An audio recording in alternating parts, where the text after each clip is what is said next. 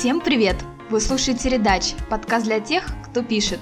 У микрофона Ира Грязных. Это третий выпуск, и в нем я расскажу, как проверять текст на пригодность. Для начала давайте разберемся, зачем вообще проверять текст. Вот представьте, вы пишете статью о комиссиях банков для журнала, ну, например, «Фермерство Вологодской области». В статье много графиков, фактов, а еще много терминов. Например, SWIFT-переводы или оплата с доходов по карте – в общем, огонь, а не статья получается. Только вот проблема, вы в теме разобрались, а фермеры нет. Сложный текст с терминами, англицизмами отпугивает простых пользователей, и они уходят к тем, кто пишет понятнее. Чтобы текст помогал, а не вредил, его нужно тестировать.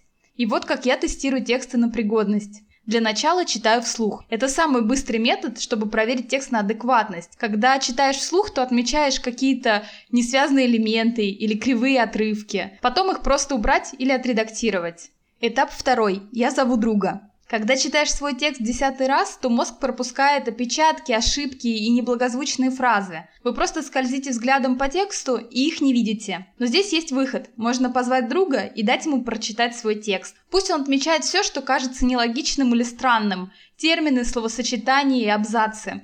А вы потом это все поправите. Этап третий. Я включаю внутреннюю бабушку. И вот как это работает.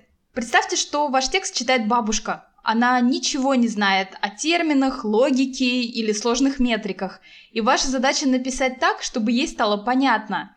Например, расшифровать термины и объяснить на понятных примерах. А если нужно, упростить.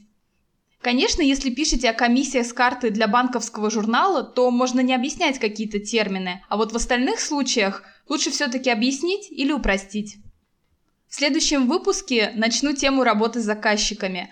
Прямо по базе пройдемся. Например, как откликнуться, чтобы ваше сообщение открыли и прочитали. Предыдущий выпуск подкаста был о том, как писать текст для интерфейса. Послушать все выпуски можно на SoundCloud, YouTube или ВКонтакте. Ссылки есть в описании. Вы слушали подкаст «Редач». Подписывайтесь на обновления, чтобы не пропустить новый выпуск. До свидания.